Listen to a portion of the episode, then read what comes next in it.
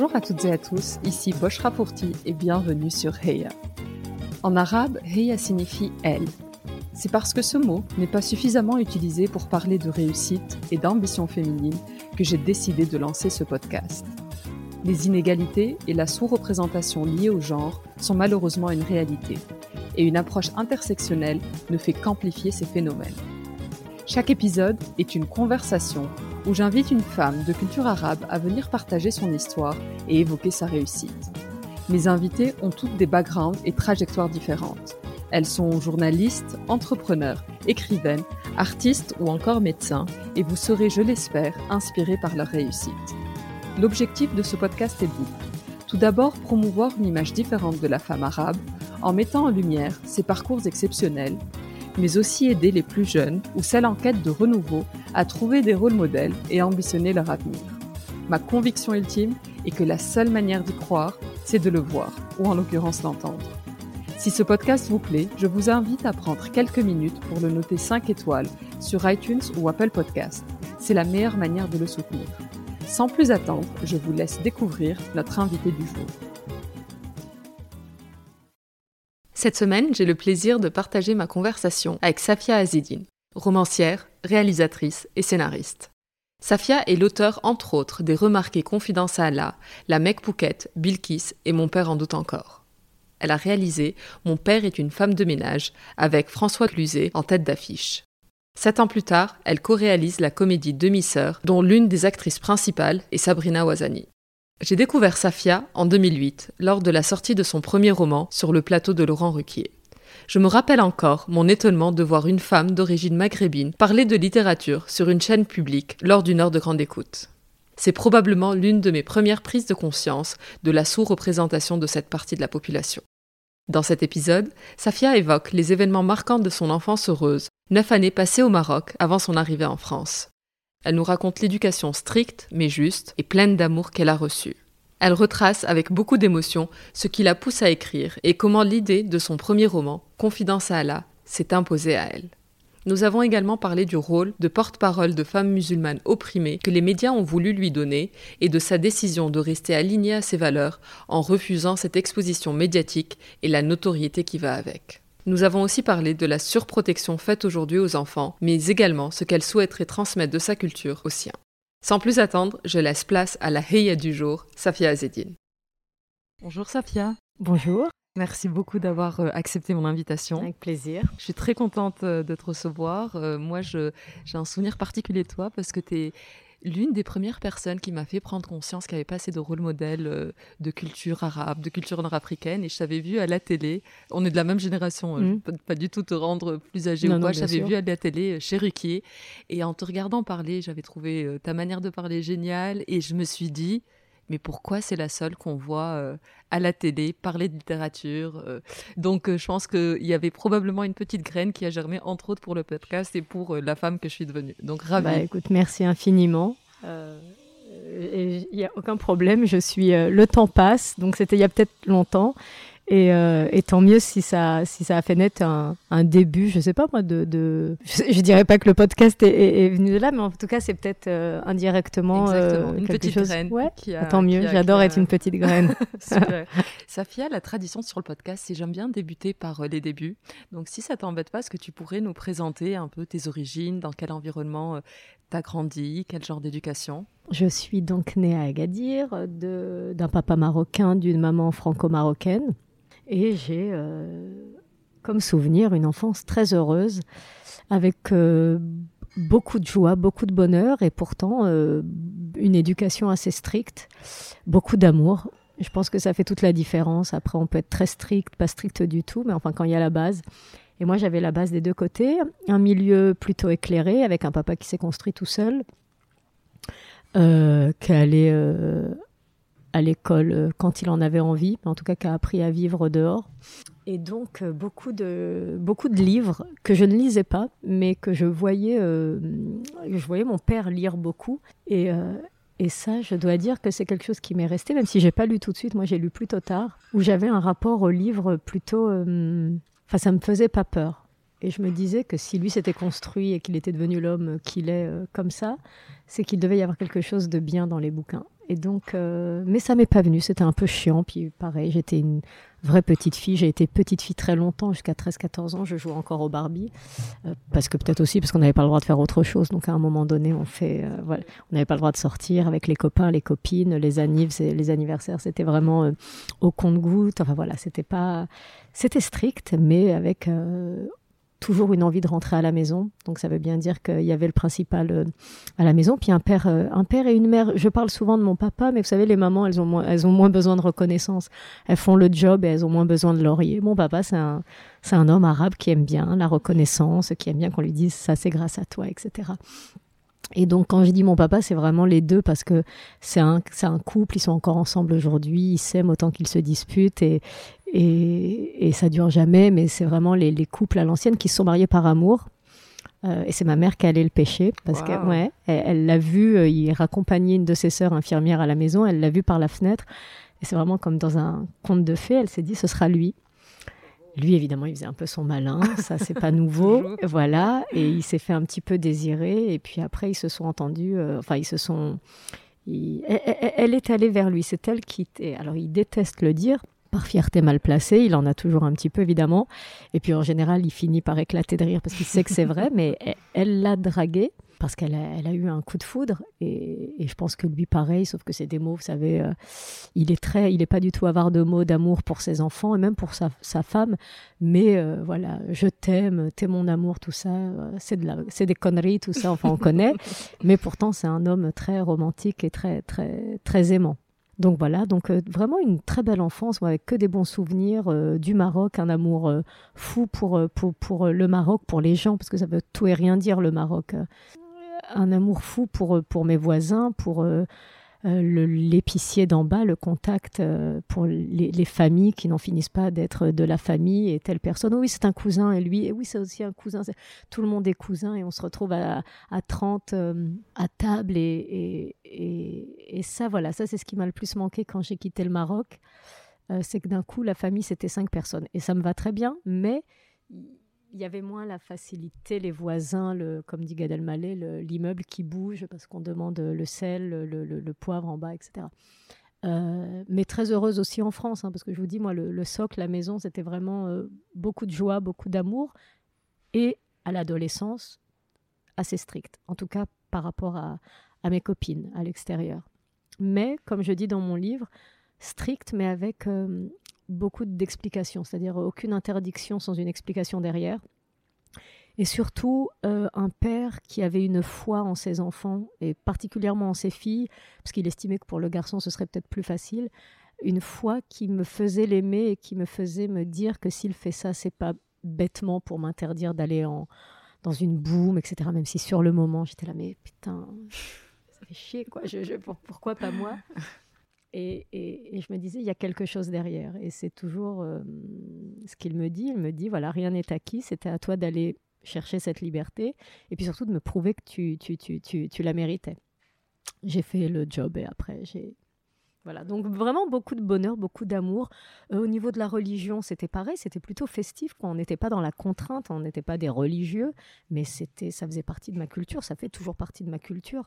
Après, moi, je déteste parler de religion parce que c'est, vraiment privé. Et puis, euh, et puis chacun euh, vit cette, encore plus dans, dans, l'islam qui, n'a pas de clergé. Donc on vit vraiment sa relation à Dieu, ou pas d'ailleurs, euh, comme on l'entend, comme on le ressent plus.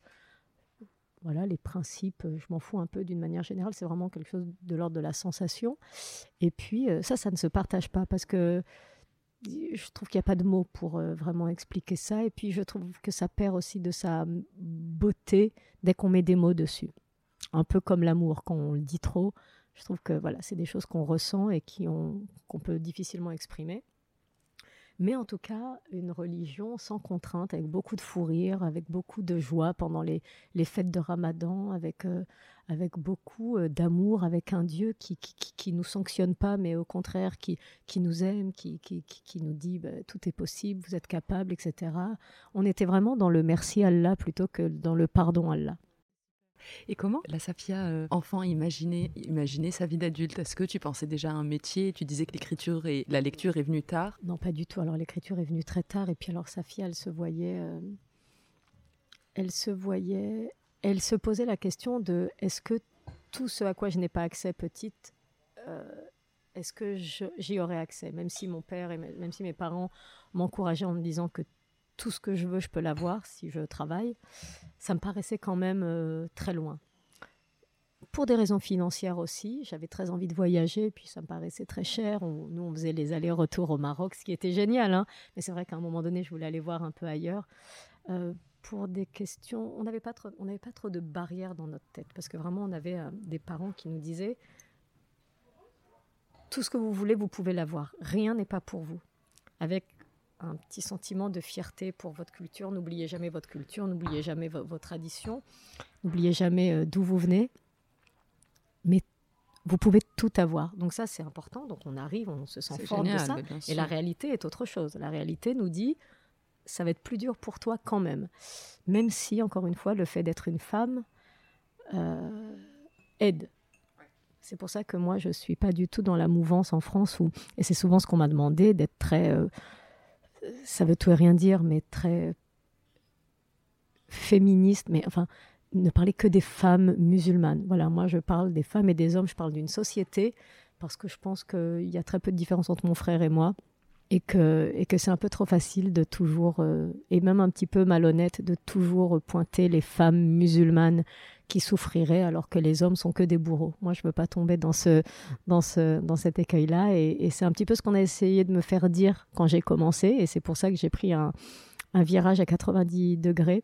Attendez, 90, c'est comment? Non. Ça, c'est 360 alors. Comme ça, perpendiculaire. Oui, j'étais nulle en maths, vous le voyez. En tout cas, un virage euh, très aigu où, euh, voilà, pour moi, euh, certes, le monde euh, arabo-musulman respire pas assez avec ses deux poumons, avec les hommes et les femmes, mais ça ne veut pas dire qu'il n'y a que les femmes musulmanes, d'une manière générale d'ailleurs, qui souffrent ou qui sont opprimées par leurs bourreaux. En France, c'est exactement la même chose. En Espagne, les femmes meurent sous les coups de leur mari. Enfin voilà, et on est dans un pays catholique. Voilà, exactement. Donc c'est un problème universel. Et c'est vrai qu'en France, à mon arrivée en 2008, euh, dans le petit monde des médias, on a très vite voulu me récupérer comme étant la, la je dis la jolie, mais c'est un petit peu ce qui revenait, la jolie arabe qui allait euh, défendre les femmes musulmanes opprimées. Et j'ai absolument pas voulu jouer ce rôle. Et je l'ai payé, mais c'est pas grave. Au moins, je suis cohérente et puis euh, je dors mieux le soir. Bah parce que au départ, je vais vous parler franchement. Au départ, j'arrive, j'écris confidence à Allah. Tout le monde se dit waouh, la, la, la, nouvelle euh, Antigone, la nouvelle Scheherazade, euh, canon. C'est ce que je lisais dans les magazines. Hein. En plus, euh, moi, je m'aime beaucoup et je me trouve jolie, donc j'ai aucun problème avec ça. Hein. Donc, mais je vous dis ce qui était dans les magazines. Et puis, c'est vrai qu'en sous-main, c'est vrai qu'on on aimait bien m'inviter pour souvent critiquer le monde musulman, souvent les hommes, souvent les bourreaux, ni pute ni soumise m'invitaient à gauche, à droite, euh, euh, les médias avaient envie de vous faire dire que vraiment dans le monde musulman c'était bien plus terrible pour les femmes qu'ailleurs, etc. Et donc, à un moment donné, je me suis assise et je me suis dit, bon, quel genre de carrière tu veux? Alors, il y a cette carrière qui va avec les lauriers, les paillettes, l'argent, euh, des propositions de à gauche, à droite. Enfin, tout est lié, quoi. Bien hein. sûr, bien sûr. Et je me sens pas du tout victime, hein, c'est un choix que j'ai fait. Et puis, à côté, c'est non, moi, le problème, il est plus universel et j'ai pas envie d'être la voix des femmes musulmanes opprimées. Pour moi, les femmes sont opprimées dans plein d'autres endroits sans que l'islam soit en cause. Et, euh, et voilà, je veux parler un petit peu de, tout et, je veux pas être cette représentante-là. Et moi, je suis une femme musulmane pas du tout opprimée. Les femmes dans ma famille non plus. Donc, j'aimerais aussi parler de ce genre de femmes. Et non, les hommes ne sont pas tous des bourreaux. Et, et non, le problème du voile n'est pas un problème religieux, mais c'est un problème euh, politique. On sait qu'on l'a monté en épingle. Il y avait à peu près 1000 jeunes filles qui portaient un foulard. On en a parlé euh, tous les soirs au journal de 20 heures pendant, pendant une année. Donc forcément, ça devient un problème. Euh, mais c'était absolument pas religieux à la base. Donc tout ça n'allait pas dans ce que je voulais. Et donc petit à petit, bah, vous avez moins de propositions, moins d'invitations, et puis euh, on édite moins vos éditos parce que ça ne va pas dans ce qu'on attend d'une musul musulmane. C'est terrible d'être réduite à ça, mais oui, c'était ce que j'étais en train de devenir, et je leur ai dit, mais attendez, moi j'ai envie de parler de plein d'autres choses, et certainement pas être le porte-parole des femmes musulmanes opprimées. Euh, en gros, je vous emmerde. Ben, ils m'ont emmerdé aussi à un autre moment parce que vraiment, je vous dis, des portes se ferment, euh, des, des gens qui vous saluaient avant vous saluent plus je donne pas de nom, mais enfin voilà, c'est comme ça que ça fonctionne. Donc je... Et encore une fois, je vous dis, c'était un choix euh, délibéré. Je, je, savais qu'il y avait des conséquences. On est en France, euh, un pays que j'aime vu que j'en viens aussi et que j'y habite et que je vois toutes les merveilleuses choses que la France m'offre et m'a offert. Ça ne veut pas dire qu'il est parfait. Donc ça, la France n'a pas réglé un problème avec sa population euh, d'origine arabo-musulmane. Et donc, je voulais certainement pas devenir ce genre de ce, personnage. Donc, je vis très bien de mon métier, j'en vis, mais c'est vrai que si j'avais pris ce tournant en 2008, je serais peut-être ailleurs. Mais en même temps, j'adore, j'adore où je suis aujourd'hui. En tout cas, ça me ressemble plus. Et es aligné avec tes valeurs et avec ce que tu es. Oui, oui, oui, bien sûr. Et puis c'est super de le, je pense, de le sentir rapidement parce que des fois, on peut prendre des ah chemins de traverse et, être embarqué ah, dans des choses qui ne nous ressemblent pas. Exactement. Moi, je suis radicale d'une manière générale. j'aime ou j'aime pas. Hein. Tolérance, très peu pour moi. non, bien sûr que je suis tolérante, mais enfin, je veux dire, voilà, d'une manière générale, quand j'aime quelqu'un, c'est à la vie, à la mort. Puis quand j'aime pas, je m'en fous. Donc, c'était important pour moi parce que je me souviens, moi, j'ai pas d'agent j'ai pas d'agent, je, je, voulais pas être infantilisée. Je dis pas que les agents infantilisent, mais enfin, il y a quand même un côté où quelqu'un d'autre vous conseille, un intermédiaire. Moi, c'est mon ventre qui me dit si je dois faire quelque chose ou pas. Je pense que je suis pas débile, je sais quand quelque chose est bien pour moi ou pas. Et au pire, je me trompe. Et bizarrement, mon père qui est à l'opposé, qui comprend rien à ce milieu et qui le dénigre un petit peu comme tous les paparazzi, et qui n'ont pas tort, hein, parce qu'il y a aussi beaucoup de saloperies là-dedans. Et il n'est pas dupe, il sait exactement comment ça fonctionne. Il sait très bien que si je suis reçue par un éditeur, il va peut-être essayer d'eux. Bon, et puis d'ailleurs, vous savez quoi? Ils ont le droit d'essayer de me draguer. C'est aussi mon droit de leur dire non, merci, au revoir. Euh, donc euh, voilà, je ne vois pas le mal partout. Mais enfin, on sait comment fonctionne la société. C'est pas que dans ce milieu, c'est partout. Voilà. Euh, bon, on n'est pas né hier non plus. J'avais pas une thune à l'époque. Et j'avais une très grosse proposition pour être chroniqueuse dans une émission. Chez mon éditeur, je recevais des invitations pour des défilés de mode, etc. Donc sur le moment, c'est ça flatte. Ah bah bien sûr, ça booste l'ego. Ouais, ça booste l'ego. Et c'est au moment où ça me booste trop l'ego que je m'assois moi, en général, parce que, parce que, parce que, je sais pas, il y a, y a, une petite musique interne à l'intérieur de moi donc qui me dit, mais ça, ça vient encore une fois de mon éducation. Quand ça brille trop, réfléchis. Euh, plus c'est brillant à l'extérieur, plus c'est mat à l'intérieur. Donc, euh, et donc je me pose et je me dis donc j'ai pas d'argent, mais on me propose quand même ça, on me propose quand même ça. Si on me propose ça, on aimerait quand même que je dise ça. J'ai pas forcément envie de dire ça. Est-ce que c'est important si je le dis J'aurais quand même gagné sur un autre. Et je me pose et je me dis bon, je vais pas aller contre ma. Oui, parce qu'il faut savoir un truc. Hein, je suis une fille très égoïste et la chose la plus importante pour moi dans la vie, c'est d'être bien dans ma tête et dans ma vie. Voilà. Donc, j'ai peu de contraintes. Je, je m'emmerde pas trop avec euh, les choses qui me toujours été. C'est hyper intéressant parce qu'on a toujours ce trait de dire, on est souvent des, personnes ou en tout cas les femmes à essayer de faire plaisir à tout le monde. C'est super. Alors moi, je fais pas plaisir à tout le monde. Je fais plaisir. Attendez, je suis pas non plus euh, une terrible personne. Je fais plaisir à mes, à ma, aux gens que j'aime. Voilà. Donc je fais plaisir à mon père, à ma mère, à mes frères et sœurs, à mes très peu d'amis proches et à mes enfants et à mon mari par-dessus tout, évidemment. Au-delà de ça, je m'emmerde avec aucune contrainte. Et donc, euh, et donc, on vous aime pas forcément pour ça, mais ça, je m'en fous complètement. Ce qui compte vraiment, c'est que je sois bien dans ma journée. Avec son lot de, de, de, de, problèmes, tout le monde en a, etc. Et puis des moments où on va moins bien. Mais d'une manière générale, c'est très important que je sois bien. Voilà, j'aime bien aller bien, je m'aime bien, je, je, me veux du bien, j'ai une bonne opinion de moi je sais pas comment vous dire. T'as pas euh, besoin de la validation de l'autre. J'ai pas besoin de la validation de l'autre. Et puis en même temps, la validation, elle arrive. C'est-à-dire, si j'écris un livre merdique, je vais pas le vendre. Et donc là, la sanction tombe. Et là, je me dis, tiens, t'es pas si bien. Travaille plus, travaille mieux. Mais je vous parle du quotidien. C'est important pour moi de me réveiller le matin et de me dire, je suis bien, je suis contente. Hier, j'ai pas fait le truc que je voulais pas faire, mais pour une bonne raison. Et donc, ça va avec un jeu des médias qui me coûte et qui me coûtait trop. Donc moi, je veux bien faire le service après-vente de mes livres, c'est normal. Je veux pas vendre mes livres dans une cave euh, à deux, trois personnes. Je suis très reconnaissante quand Ruquier ou d'autres m'invitent dans une émission à la télévision. C'est une chance incroyable. J'y vais, je me prépare, je me fais belle, je, me pose euh, des questions sur... Enfin, je, prépare un petit peu l'interview. Donc, c'est pas du tout du mépris pour le système médiatique. Hein. C'est grâce au système médiatique que je vends des livres. Donc ça, je suis très reconnaissante. C'est toute la pollution qu'il y a autour toute cette danse un petit peu du ventre qu'il faut faire. Et ça, donc, c'est cette fameuse question que je me suis posée est-ce que tu veux faire cette danse du ventre qui va quand même t'ouvrir plus de portes que si tu ne la fais pas? Bon, bah, j'ai pris la décision de ne pas le faire. Donc, j'ai dit à, à, mon attaché de presse euh, toutes les invitations qui n'ont rien à voir avec euh, mes bouquins, vous les verrez, vous me les donnez même pas, parce que parfois, c'est presque. Enfin, ça peut être tentant, mais j'ai dit voilà, vous ne me les donnez pas parce que je pense que je suis pas plus forte qu'une autre, je peux m'égarer. Après, je suis pas du tout mondaine. J'adore faire la fête, mais pas ce genre de fête. Donc, euh, pareil, ça me coûte les cocktails, etc. Donc, pareil, je j'en fais pas. Et puis, il y a un autre truc qui me coûte aussi, c'est les. Je devrais pas le dire parce que, mais je préfère les. si on m'invite en librairie, en petit comité, avec des gens qui ont vraiment lu votre bouquin et qui vous posent des questions et qu'on est entre 30 et 50, je trouve ça super. Et en plus, encore plus dans une librairie le côté foire du livre où on est 200 euh, à partir et c'est le déjeuner avec le maire, etc. Ça m'emmerde. Mais ça me fait passer à côté de vente et ça me fait passer à côté d'une notoriété. J'ai une petite notoriété, mais pour l'instant, en fait, elle me convient plus. J'aimerais bien vendre beaucoup plus de livres, hein, c'est pas le problème. Mais je suis pas prête à tout pour vendre plus de livres. Voilà je vous dis ça, le, demain, si mon prochain se vend pas du tout, vous allez peut-être me voir euh, à un défilé à une foire du livre en première et poser, poser nu dans Gala, hein, c'est possible. et là, vous me ressortirez l'interview. C'est bien d'avoir autant de principes.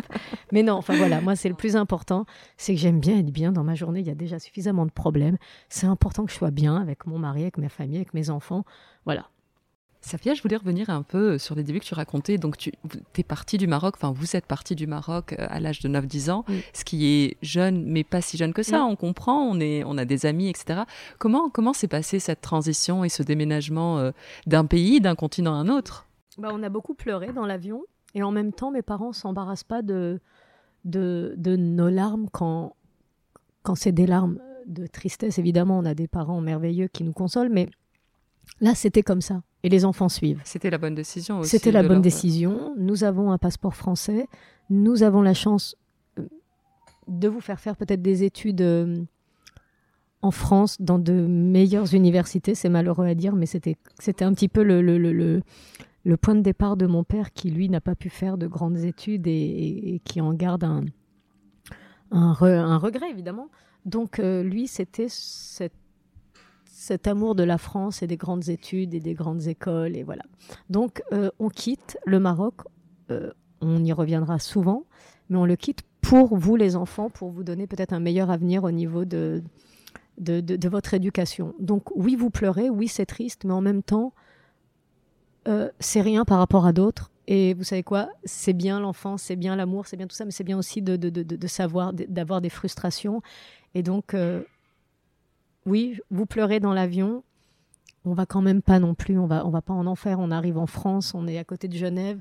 Euh, c'est merveilleux, on est bien reçu par une amie à nous. Enfin, ça ira mieux, oui. Ça ira mieux. Et puis vous savez quoi, les enfants s'adaptent. Et puis vous allez, ça va, c'est une bonne leçon de vie. Et puis vous allez grandir. Et puis et puis puis vous allez vous y faire. Et puis on s'y est évidemment fait très vite euh, dès le lendemain. Euh, parce que la vie continue et que c'était pas si terrible que ça. C'était juste comme n'importe qui déménagerait d'un pays à un autre. Alors là, c'est c'est compliqué. C'est quand même deux cultures vraiment différentes. Hein. Nous, on vivait vraiment dehors euh, au Maroc et, là, d'un coup, on vit dedans. Mais mais les enfants s'adaptent. Enfin, je veux dire, il faut arrêter de nous infantiliser pour tout, de ne jamais vouloir euh, euh, nous faire du mal ou avoir peur d'eux. Là, je me suis engueulée avec une dentiste parce que elle m'a pris 70 euros. Dans sa facture, il y avait écrit découverte du fauteuil. Comment ça? Donc, ah bah, c'est drôle. Alors, si vous voulez une anecdote, euh, je vais chez le dentiste parce que mon fils a une rage de dents. On va chez le dentiste, on prend le premier qui nous reçoit par un intermédiaire, évidemment, parce qu'il n'y a jamais de place. Et donc, on y va. Et sans réfléchir, je, je, je, paye. Et je ne sais pas si dans ce montant, il y a. Mon, on y est allé en deux fois. Donc, je ne sais pas si c'est le montant total ou si c'était nous deux. Donc, je paye en me disant il n'a pas dû payer parce que c'est tellement cher. Et je pars et j'appelle mon mari, je dis c'est bon, Karim s'est arrangé, sa dent, etc. Euh, mais t'avais payé, t'avais pas payé là. Enfin, bah, si, moi j'avais payé la moitié. Et là, je me rends compte que c'est deux fois. Donc on arrive à un prix, je préfère pas vous le dire. Donc là, je regarde la facture et je vois découverte du fauteuil. Et j'avais trouvé en effet cette dentiste très gentille, mais qui avait euh, un peu expliqué à mon fils qui avait 9 ans, voilà, le fauteuil, ça monte, ça descend, ça c'est une petite machine pour t'enlever du tarte, ça c'est pour enlever la carine. Ça avait pris 20 minutes et elle facture ça 70 balles, 70 euros. Et ça s'appelle Découverte du fauteuil. Donc évidemment, j'appelle, ça monte. Je vous dis pas ce que je lui dis, très poliment au départ. Et elle me dit non, mais c'est vous comprenez, les enfants sont toujours anxieux avant d'arriver chez le dentiste. Euh, donc on est là pour les rassurer. Donc le fait qu'ils voient que le fauteuil monte et descend, c'est très rassurant pour un enfant. Et je lui dis mais écoutez, moi je suis là pour rassurer mon enfant. Je vous demande pas de le rassurer. Le dentiste, c'est pas agréable. C'est très important que mon enfant sache que quand on va chez le dentiste, c'est pas agréable. C'est aussi très important qu'il ait un peu mal, et moi, pour tout ce qui est rassurer, rassurer mon enfant, je fais le job. Voilà. Par contre, là, vous m'extorquez 70 euros pour une découverte du fauteuil. C'est du foutage de gueule. J'ai jamais entendu ça. Mais moi non plus. C'est pour ça que. Et donc, il y a ce côté où les enfants sont des petites choses qu'il faut rassurer. Puis après, on s'étonne que à 20, 30 ans, enfin, ils sont complètement perdus dans la société, à ne vouloir jamais souffrir. Donc, ils se gavent de médicaments dès qu'ils ont un bobo. Euh, d'antidépressifs parce qu'il y a une rupture amoureuse. Euh, alors je dis pas qu'il faut que ce soit comme mon père où il s'arrachait les dents tout seul avec une parce qu'il l'a fait devant bah moi, il s'est arraché une dent.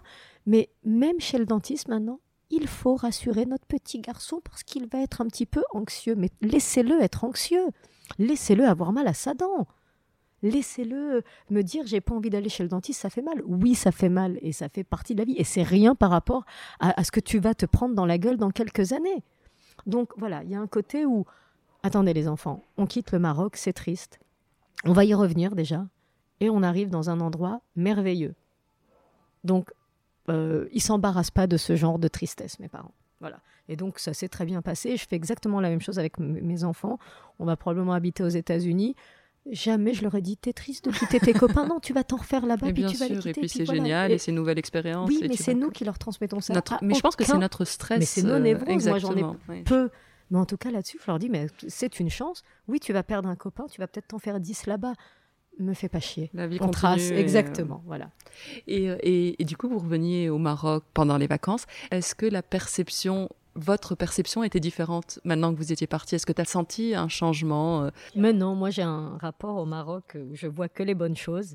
Et Dieu sait que mon oncle faisait de la politique et il était plutôt opposant. Donc euh, j'ai aussi cette image où j'en parle dans mon livre où euh, il a fait de la prison, il était opposant au roi Hassan II à l'époque. Et donc je, et ben bizarrement, ce que je retiens de ça, c'est après j'étais très petite, hein, c'est sa libération. C'est quand les trois Mercedes arrivent devant sa maison, qu'il sort de cette Mercedes. On ne sait pas ce qui s'est passé pendant deux ans, pas des choses merveilleuses, j'imagine.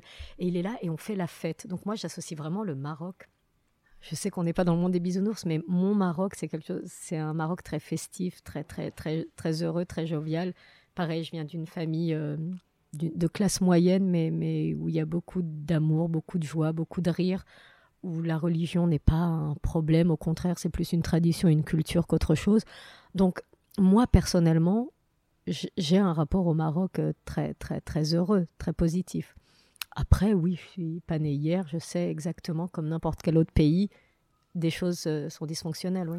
Parler des, des enfants, Safia, est-ce que tu t'es donné pour mission ou est-ce que tu es plus conscient d'une potentielle transmission que tu pourrais leur donner du Maroc C'est pas une mission, c'est une, envie, tout simplement. Je vois que ça me rend tellement heureuse d'avoir, de pouvoir euh, aller d'une culture à l'autre sans aucun problème. La question la plus idiote qu'on me pose, c'est est-ce que tu te sens plus marocaine ou française? Euh, je sais même pas ce que ça veut dire se sentir marocaine. Je vibre pour des choses au Maroc, je vibre pour des choses en France, je les critique et puis quand on les attaque, je les défends. Enfin voilà la base. Mes enfants, oui, bah oui, je ne vais pas tout changer. Ils grandissent en France. Ils sont français, n'en déplaise à, à, Eric Zemmour, il s'appelle Karim et Alia. Euh, ils sont quand même français, comme n'importe qui, et, ils ont un amour pour le Maroc parce que je fais en sorte que quand on y va, ce soit absolument génial. Et on va en plus dans un Maroc, euh, dans une ville, euh, une ville, pas du tout, dans un village. Donc on va à Figuig.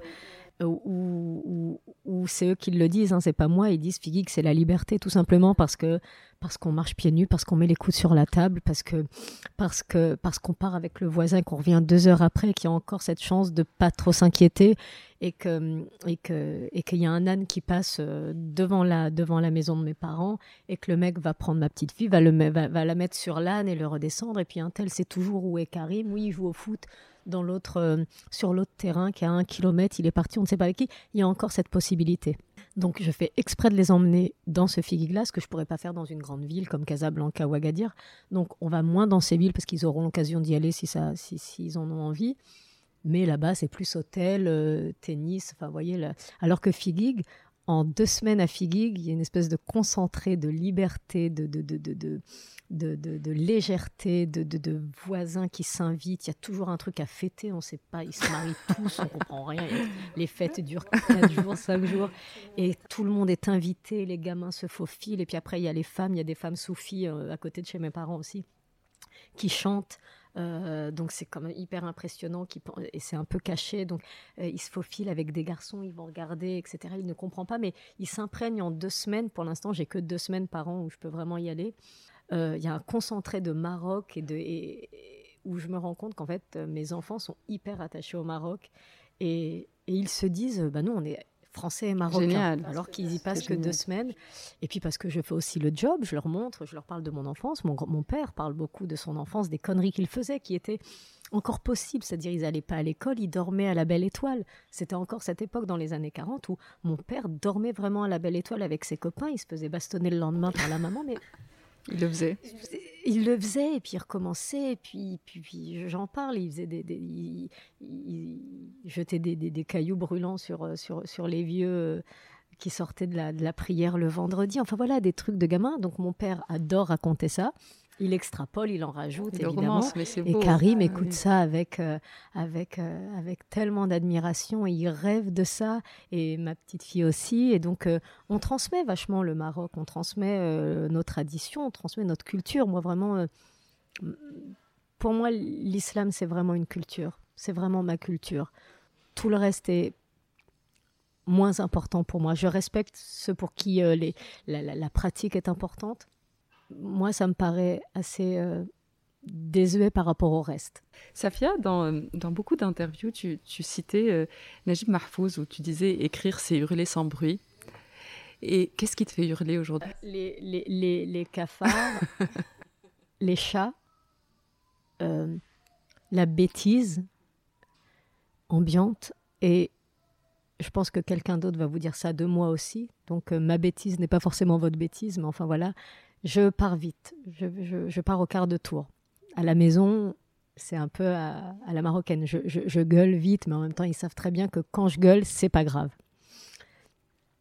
Donc, comme j'ai cette propension à m'énerver un peu de tout et rien et, à faire du bruit, euh, eh ben, c'était plus intéressant et plus sage de, mettre ça sur papier et, de, ne pas, embêter euh, les gens autour de moi avec, euh, avec mes colères. Quoi. Et à quel moment tu as commencé à écrire et est-ce que ça vient peut-être euh, des frustrations entre guillemets de, de l'enfant que tu étais où tu avais plus d'interdits et du coup est-ce que c'était un peu un échappatoire euh, ou Non, parce que j'ai écrit tard, moi j'ai écrit à 27 ah ans. Et comment c'est venu? En fait, je ne savais pas que je pouvais écrire. Et puis euh, à Genève avec des copines pour passer le temps, c'était pas du tout sérieux. On, on avait racheté euh, les droits d'un magazine et puis on avait ouvert un magazine. Ouais, ouais, un truc vraiment, on prenait plus de café que, que, vraiment. Euh, et puis c'était un magazine lifestyle, hein, les trucs à, deux balles sur euh, tel resto vient d'ouvrir et telle boutique de fringues vient d'ouvrir et puis le bal de la Croix-Rouge a eu lieu, etc. Et en écrivant une boutique de chaussures ou un nouveau restaurant, on me disait régulièrement qu'il y avait quand même une patte dans ce que j'écrivais. C'est-à-dire que même là, j'arrivais à être un poil cynique, un peu drôle pour parler d'une boutique de chaussures. Et donc, le magazine a bien marché parce que justement, on regardait pas seulement les photos, on lisait. Et donc, ça, je me suis dit, bon, tiens, au bout d'un moment, ça va, parler de chaussures. Euh, et pourquoi j'essaierais pas d'écrire sur autre chose? Mais pareil, ça me paraissait trop grand et, je me disais, écrire sur quoi, etc. Et puis, donc, je me retrouve une fois, un jour à, Marrakech, dans, dans, dans, dans un bar et, et je vois cette fille qui m'a inspiré Confidence à Allah. Euh, et puis après, j'en vois une autre à l'aéroport. Et puis tous ces personnages que je vois, et, je les vois, et puis je je les vois pas seulement. C'est-à-dire qu'à travers leurs gestes et leurs attitudes et leurs euh, leur regards, je, m'imagine l'avant, le pendant, l'après. Hmm. Et donc, et donc, quand je vois cette jeune fille, ben, je, je vois la misère. Et ben, j'ai commencé à écrire euh, sur elle. C'est beau. Mais, non, mais c'est, c'est beau, puis c'est plein de bons sentiments aussi, parce que bon, euh, moi, ça a changé ma vie, ce livre, et puis pas elle, quoi. Elle, elle fait toujours ce métier euh, terrible. Peut-être changer la vie d'autres aussi par. Euh, oui, oui, non, mais je, je, dénigre pas du tout mon métier. Hein. Je dis que la misère, on peut, on peut pas la changer avec des bouquins quand même, ni avec des livres, ni, avec des films, ni. La misère, c'est économique, c'est faut, plus de justice, parce que donc c'est bien beau. C'est pour ça que moi j'ai beaucoup de, respect pour euh, les comédies ou les livres qui font rire, et c'est pour ça que je tiens toujours à faire rire aussi. Enfin, je tiens, j'espère en tout cas, faire rire, parce que on peut pas, euh, on peut pas utiliser cette misère. Euh, comme quelque chose qui, qui, finalement, euh, vous regardez les films sur la misère, les films sociaux, etc., ont toujours des palmes, ont toujours des, des prix, etc. Mais à la fin, qu'est-ce que ça change? Moi, confidence à Allah, ça n'a pas réduit le nombre de, de, de, de jeunes femmes prostituées ou qui n'ont rien. Au contraire, je pense que ça, c'est de pire en pire. Donc, la seule chose que je peux faire avec un livre en, en hurlant sans bruit, c'est peut-être que les gens vont être moins. Vont peut-être plus comprendre, vont peut-être euh, être plus indulgents avec ce genre de, de femmes et se dire que finalement, euh, c'est pas à nous de les juger. Est-ce que vraiment on doit les juger? Euh, Voilà, c'est la seule chose que je peux faire, mais ça change rien pour elles. Moi, ça a changé ma vie en mieux. Et puis, et puis, donc il y a un côté un peu parfois où on se dit, est-ce que je suis pas un peu, pas une usurpatrice, mais est-ce qu'on profite de la misère pour écrire des livres, pour en faire des films, pour en faire des histoires? Et puis, la finalité, c'est que ça ne change absolument rien, sauf toujours pour les mêmes, nous. Oui, ça change rien euh, en nombre et en, relation euh, directe, mais je pense que, comme tu disais, ça fait, ça fait évoluer la pensée des gens, leurs réflexions, euh, créer un peu d'empathie, montrer qu'il y a deux, y y a deux côtés de la pièce et qu'il n'y a pas que ce qu'on ce qu'on voit. Et je pense que c'est aussi très important. Donc c'est un impact indirect. Euh. Je dis juste que voilà, on n'est pas si important. Il faut, il faut, comme disait ma grand-mère, crache-toi dessus et, continue. Vous savez, c'est aussi lié à ce que je vous disais par rapport au début. Quand j'ai reçu toutes ces sollicitations au début, parce que j'étais la nouvelle arabe qui écrivait euh, les confidences d'une prostituée à Allah, waouh, ça plaisait je me suis douté que ça allait plaire, évidemment aussi, je suis pas née hier, hein, je, cochais beaucoup de cases. Et en même temps, je me disais, bon, moi je l'ai écrit avec euh, sincérité, je, sais d'où c'est parti, je veux pas que ce soit récupéré, mais c'est forcément récupéré. Hein, Et donc, euh, toute cette attention démesurée, en dehors de mon livre, hein, qu'on peut donner à une personne, donc je vous dis, on m'a invité dans des choses qui n'avaient rien à voir avec mon livre, etc vous vous retrouvez sur un tapis rouge, on vous prend en photo. Pourquoi? Parce que vous avez écrit un livre d'une prostituée qui se confie à Allah. Je trouvais que c'était démesuré et, pas mérité. Mais vraiment, je ne fais pas de la, fausse modestie. Encore une fois, je vous dis, moi, je, travaille beaucoup. Ça fait un an et demi que je suis sur, un peu moins d'un an et demi que je suis sur mon livre. Je l'ai rendu hier soir. Donc, je, sais que je travaille. Je sais que je suis une bosseuse.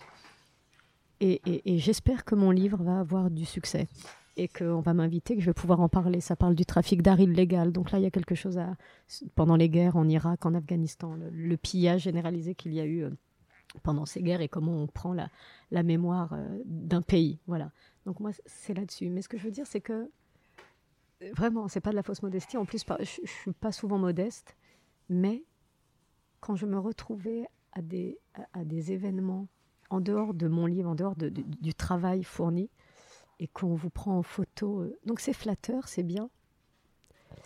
Mais le lendemain, quand même, je trouve que j'ai été un peu fraudeuse.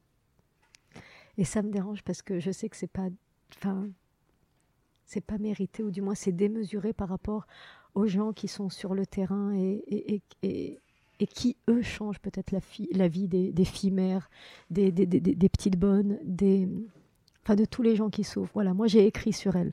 Et donc il y a aussi ce côté radical qui a fait que je me suis dit non, je vais pas. Non seulement j'ai écrit un livre sur elle qui m'a fait beaucoup de bien, qui a changé ma vie, mais je vais pas en plus aller me pavaner en disant que je suis. Euh, enfin voilà, reste un petit peu à ta place. Et, et je vous dis, hein, c'est vraiment pas de la fausse modestie, ça faisait partie de, mon, de ma décision d'être plutôt radicale avec tout ce qui est cette célébrité autour d'eux. Je mérite, si mon livre se vend bien et qu'il plaît, je prends les, les applaudissements avec grand plaisir, les lettres que je reçois, les mots ou vos invitations. avec grand plaisir et, reconnaissance et beaucoup d'honneur. Et je dis donc merci. Mais il faut que ça s'arrête là. Ouais. Écoutez ce que tu viens de dire, je trouve ça très beau parce que ça donne ce sentiment que tu as été ou que tu es particulièrement proche de ces gens, de ces gens qui ont, qui, qui sont dans la vraie misère et que et que c'est pas euh, et que c'est pas qu'une histoire qu'on raconte. C'est ça en fait. je pense que c'est ce. Ah bah oui, évidemment. C'est-à-dire qu'après, enfin, on n'est pas là pour dire ce qu'on fait, ce qu'on ne fait pas, mais évidemment, l'idée c'est qu'on peut tous faire quelque chose à notre petit niveau. Euh, il suffit d'aller au Maroc, tu vois quelque, enfin bon, peu importe. Euh, ça c'est ma tambouille, je fais ce que je veux. Euh, si je peux aider, j'aide. Si je peux pas, je j'aide pas. Mais c'était vraiment ce rapport à.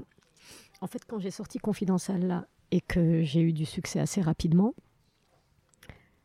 euh, j'ai vite compris en fait ce qu'on attendrait de moi. J'en parlais tout à l'heure. J'ai vite compris que je remplissais, que je cochais beaucoup de cases, et j'ai vite compris quand même, ça c'est moi et moi dans ma décision, il y avait vraiment un côté je suis pas une fraudeuse, mais je trouvais que tout ce qu'il y avait autour, c'était une fraude. Que, que je ne le méritais pas. Je mérite, je mérite, j'ai bien travaillé, j'ai trouvé une bonne histoire, j'ai touché des gens, donc je mérite d'en vendre, tant mieux, et je suis ravie. Mais plus, voilà, je trouve que c'est démesuré en fait, la célébrité, etc. Je trouve tout le folklore autour. Je trouve que on honore j'ai rien contre la célébrité, j'ai rien contre le fait qu'il y ait des stars. J'adore regarder les, les, les, fringues du Met Gala et dire ça c'est moche, ça c'est beau, etc. Ça me plaît. Mais je trouve qu'il y a, c'est un poil démesuré par rapport à ce que chacun apporte. Et que c'est bien aussi si on peut se remettre à sa place. Puis de toute façon, mon père l'aurait fait. S'il m'avait vu trop pavaner euh, sur tapis rouge ou dans des cocktails, c'est pas le genre de truc qu'il aurait plu. Puis en plus, moi, je m'amuse pas. Moi, je, comme je vous ai dit, moi, je suis quelqu'un d'assez égoïste. J'aime bien m'amuser, profiter. Pour en avoir fait deux ou trois, franchement, on se fait chier. Donc, euh. Non, c'est vrai, on s'emmerde dans ces soirées. C'est pas là qu'on s'amuse. Tu as également réalisé, euh, réalisé des films. Comment tu es passé à la réalisation? Est-ce que c'était une idée que tu avais déjà au moment où tu as commencé à écrire? Ou est-ce que c'est venu, une fois que c'était publié, tu avais envie de. Non, c'est-à-dire que Confidential, là, je l'ai d'abord vu en film. En fait, j'ai eu des images en tête, donc je l'ai vu en film et je l'ai écrit en scénario. Et puis après, j'ai transformé le scénario en livre. Donc évidemment, quand je me raconte l'histoire, moi, j'ai des images qui me viennent en tête. Et pour le premier, euh, bah, clairement, j'ai envie de raconter des histoires et d'en faire des films, mais j'étais pas du tout assez préparée, donc mon film n'est pas bon. Et donc voilà, il faut que je travaille plus. Et encore aujourd'hui, il faut que je travaille plus si je veux en faire un troisième, euh, parce que c'était une chance incroyable. La, femme de mon éditeur était productrice. Elle, elle a tout de suite aimé euh, mon père est femme de ménage. Et je me suis lancée un petit peu là-dedans. J'aurais dû plus travailler. Voilà. Donc il y a des petits moments de grâce dans mon film, mais il n'est pas assez bon.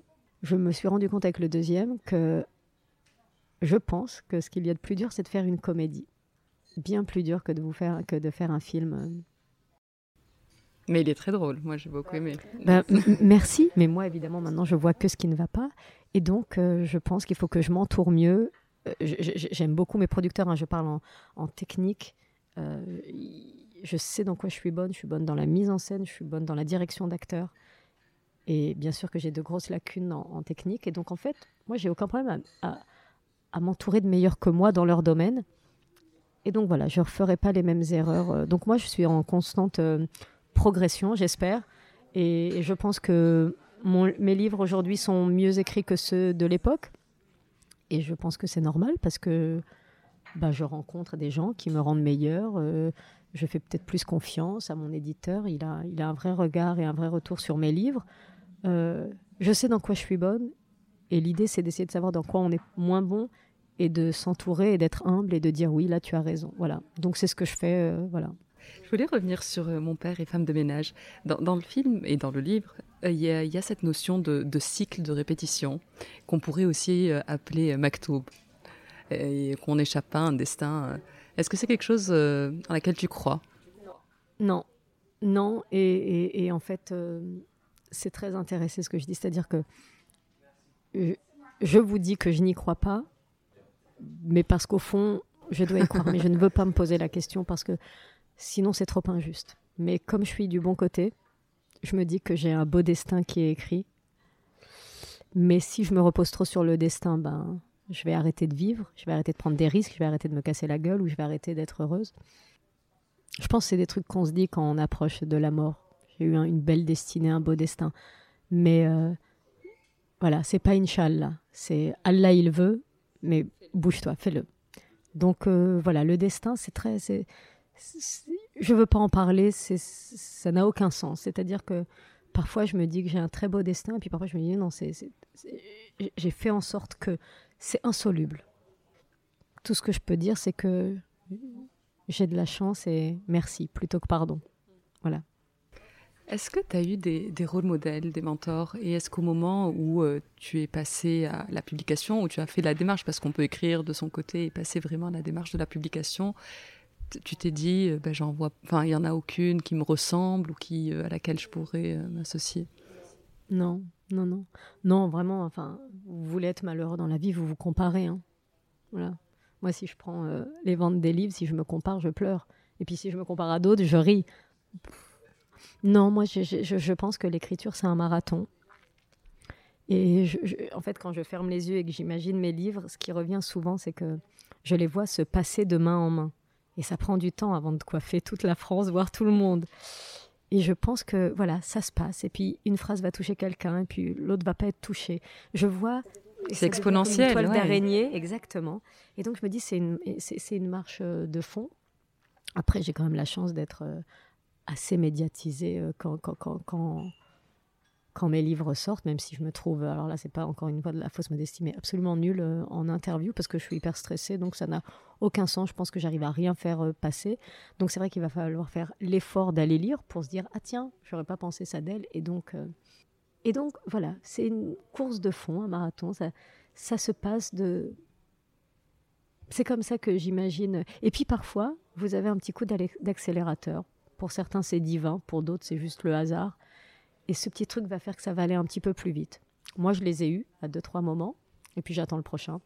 Mais en attendant, je bosse et j'essaie d'écrire le, meilleur livre possible. Oui, ça n'empêche, ça n'empêche pas le, travail parce que c'est la base, je pense. Ah bah, de toute façon, c'est 10% d'inspiration, 90% de travail. Donc, euh, parce qu'on a beau euh, je vois des vidéos parfois, mais tellement drôles, d'auteurs qui, qui, qui, se font filmer en train d'écrire. Bah déjà, c'est pas possible. Je vous en montrerai une, elle est à pleurer de rire. Mais ils sont là, puis ils font. Ils cherchent l'inspiration. puis ce côté sérieux, comme si c'était une torture, alors qu'en fait, non, quand on fait ce métier, c'est enfin, pas une torture pour moi, le côté de l'écrivain torturé, c'est un peu du marketing, quoi. Je suis très heureuse, je reste en robe de chambre à la maison, euh, personne m'emmerde, je suis bien avec mon thé, j'écris quand ça vient, ça vient. Quand la journée a été nulle et que j'ai écrit des choses euh, vraiment pas de bonne qualité, ben je le sais, mais c'est plutôt un métier de rêve. On a beaucoup, beaucoup de chance, quoi. Encore plus quand ça marche. Oui, on est torturé quand on en vend zéro et qu'on a passé un an sur un ouvrage. Oui, là, il y a de quoi être torturé, mais quand ça marche, c'est plutôt moi, je trouve un très beau métier. Et puis, euh, puis vous êtes vous et vous seul dans votre histoire. Là, moi, je, je, je, tue des gens dans le prochain. Je les ai tués, quoi. C'était merveilleux. Je me suis vengée. J'avais des têtes euh, de, de, de, d'une voisine sur l'un, etc. Et donc, la euh, voisine. Ouais. et donc, et donc non, rôle modèle, non. Je, rôle modèle, tout le monde est personne. Le succès, le vrai talent, le talent pur, pas le talent marketing, le talent pur, ceux qui ont fait une chose et qui y ont consacré toute leur vie. Oui, ça, ça me, ça me, avec la même colonne vertébrale en marbre, en continuant, en ayant. Euh, mais, mais, mais c'est pas forcément des gens connus. C'est, c'est des gens qui vous touchent. C'est, euh, peut-être ma tante Aïcha qui, qui qui a divorcé dans un petit village et qui, qui, s'est dit mais je vais pas rester avec un con et je vais m'occuper de mes enfants. Et elle a bossé trois fois plus. Oui, elle, elle me touche plus. Euh, avec le sourire tout le temps, avec euh, euh, dix plats dès que vous arrivez à se mettre en quatre. Oui, voilà, ça c'est un rôle modèle, mais mes rôles modèles, ça paraît un peu con de dire ça. On est dans un beau quartier, je fais une interview avec vous, on est privilégié. Je vous dis mon rôle modèle, c'est ma tante non, c'est pas ma tante, je ne pense pas à elle tout le temps. Mais ce que je veux dire, c'est que avec du recul, quand je pense à ce qu'elle a fait, bah ça, ça, va plus me toucher parce que je la connais que un écrivain qui a énormément vendu, même si euh, bravo, mais que je ne la connais pas, donc je ne sais pas comment tout ça a été fait, quoi. Voilà. Faut que ça me touche en fait. Faut, moi, ça part du ventre, ça part pas de la tête. Et qu'est-ce qui t'inspire, euh, Safia? Tu disais que tu venais de rendre ton livre. Qu'est-ce qui t'aide? Qu'est-ce qui t'inspire à écrire? Qu'est-ce qui Qui fait fleurir les idées euh? ah bah ça, si je commençais à analyser ça, je crois que j'écrirais plus, je sais pas. Je n'arrive pas à vous parler de cette jeune fille que j'ai vue la première fois en boîte et à l'aéroport qui m'a qui a fait que j'ai écrit Confidence à Allah et que, que j'ai trouvé ma voix. Euh, je ne peux pas vous, vous dire, c'est des. Bah là, en l'occurrence, c'est ces deux nanas. Et qu'est-ce qui a fait que. Bah, bah, j'ai vu, je sais pas, un truc d'humanité en elle à un moment précis, dans un endroit où c'est pas là qu'on montre euh, la plus belle partie de nous-mêmes en général, euh, dans un bar. Ou... Et pourtant, j'ai vu ça, donc c'est quoi C'est fulgurant. C'est ça passe comme ça, vous l'attrapez ou pas, quoi. Bah, moi, je l'ai attrapé, j'ai vu un truc. Qu'est-ce que la réussite pour toi? Parce que le podcast, on parle beaucoup de réussite et j'ai des invités complètement différentes, avec des histoires différentes. Pour toi, si tu devais définir la réussite, ce serait quoi? Oh, Quand même réussir mes enfants. Ouais. Réussir mes enfants, ça veut tout et rien dire, mais en tout cas, voilà, j'aimerais qu'ils soient pas, qu'ils soient heureux, qu'ils bossent, qu'ils aient cette vraie notion de, de, de, de ce qu'est le travail, de ce qu'est l'effort. Ils l'ont, ils font beaucoup de tennis l'un et l'autre qu'ils soient heureux. Voilà la, famille, le, socle. Euh, très important d'avoir une famille euh, bien équilibrée, heureuse. Donc la réussite, je dirais mes enfants quand même. C'est le plus important, ouais. C'est con comme bah non, c'est pas, con, mais c'est banal, mais, mais c'est la vérité. Voilà. J'ai un peu de blé quand même aussi. Ça hein. aide. Qu'est-ce que tu dirais à la Safia enfance? Ben, Je lui dirais pas mal, franchement, continue. Non, non, mais bravo, c'est bien. quoi. Tu, tu, tu, fais un métier que t'aimes, tu l'as fait à ta manière. Euh... En étant droit dans tes bottes. Droit dans tes bottes, un peu trop parfois, oui. Je sais pas arrondir les angles, ça, on, on, me le dit. Bah oui, bah c'est comme ça. Bah je vais essayer, mais de toute façon, quand, quand, quand j'essaye, j'ai l'impression que ça se voit, donc... Euh, Safia, on va passer à la dernière partie euh, de l'interview, qui est euh, le questionnaire de Proust revisité et que j'ai appelé chaque chouka parce que je suis une fan, euh, une fan de, nourriture et qu'il fallait que je, mette une touche. Est-ce que tu as une devise? Oui, c'est un peu une manière, c'est ce que me disait un peu ma grand-mère. Et, encore une fois, je vous dis, c'est intéressé, c'est pas par humilité. Hein. Enfin, c'est bien d'être humble aussi, mais c'est parce que je pense que cette humilité-là me sert à long terme. C'est ne te fais pas si petite, tu n'es pas si grande. Voilà, c'est un chinois, je crois. Enfin. Et ça veut dire, en gros, c'est un petit peu quand elle me disait crache-toi dessus. C'est un peu ce qui revient quand je vous dis sur tapis rouge et qu'on me, on est là, on me protège du soleil avec un, parapluie et qu'on me demande si je veux boire et qu'on me et que je me dis tout ça n'est pas mérité. Donc ne te fais pas si petite, tu n'es pas si grande. J'accepte la reconnaissance, j'accepte les applaudissements et je suis ravie. Donc je suis un petit peu grande, mais tu n'es pas si grande non plus. Et en même temps, ne dis pas à chaque fois, ben moi, à mon petit niveau, avec mes petits livres. Non, j'écris de bons livres, moi je les aime, euh, je suis une fille bien, je m'aime beaucoup. Voilà. Donc j'essaye de trouver le bon équilibre entre petite et grande. Mais en tout cas, j'aime pas quand on en fait trop en se faisant passer pour une petite merde. Et puis l'arrogance. Voilà. Donc c'est un bon. Alors je me crache pas dessus, mais c'est ce qui me revient souvent. Ne te fais pas si petite, tu n'es pas si grande. Un livre Les damnés de la Terre de Franz Fanon. Ton film préféré? Nos plus belles années et Mary Poppins. Un lieu? Ah, bah quand même, euh, je dirais que quand même Figig, avec tous ses bons côtés, ses mauvais côtés, euh, l'amour, la joie, la, fête, euh, le côté même mystique un peu avec ces histoires que mon père, nous, mon père, ma grand-mère nous raconte avec les genoux, etc. Ils s'en foutent qu'on y croit. Ce qu'ils veulent, c'est qu'on écoute et qu'on se dise il y a peut-être quelque chose au-delà.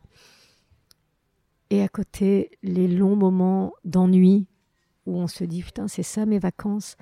Le fameux, vous savez, c'est cette longue période après le déjeuner quand il fait 45 degrés, que tout le monde fait la sieste et ce qui est normal, et où vous n'avez pas envie de faire la sieste, vous êtes enfant, et vous vous dites mais c'est long, c'est long. Et bien c'est là qu'il se passe beaucoup de choses en fait, et qu'on compte ses doigts et qu'on se met à réfléchir. Donc quand même, mes vacances à Figuig ont été euh, très importantes, surtout que à Figuig, quand je m'emmerdais, je savais qu'un jour je ferais le tour du monde et je l'ai fait donc euh, enfin le que j'irai voir ailleurs. Donc c'était temporaire. Et ça c'est bien. Parce que vous dites tout ça est temporaire. Tu as le droit à tout tu iras partout mais c'était important de, s'ennuyer de, de, de, trouver que nos vacances étaient bof par rapport à celles des copines etc et en un éclair de seconde tout le monde se réveille c'est l'heure du thé ça bouge. Ah mais non mais en fait c'est génial figuer ouais voilà. Moi ça j'adore. Une odeur? Euh, Oh bah, les, les, les, pieds de mes enfants après le sport. Je te remercie infiniment, Safia. C'était un vrai plaisir. Merci beaucoup. c'est gentil. À très bientôt. Merci. merci, au revoir. Cet épisode de Heya est maintenant terminé. Je vous remercie sincèrement de l'avoir écouté jusqu'au bout, ce qui j'espère veut dire que vous l'avez apprécié. N'hésitez pas à le partager autour de vous, avec des amis ou sur les réseaux sociaux, c'est ce qui permet au podcast de grandir. Vous pouvez aussi le noter 5 étoiles et me laisser un petit commentaire, c'est un vrai plaisir de les lire. Si vous avez des questions ou voulez me suggérer une invitée, n'hésitez pas à me contacter sur la page Instagram Heya underscore podcast. À très bientôt.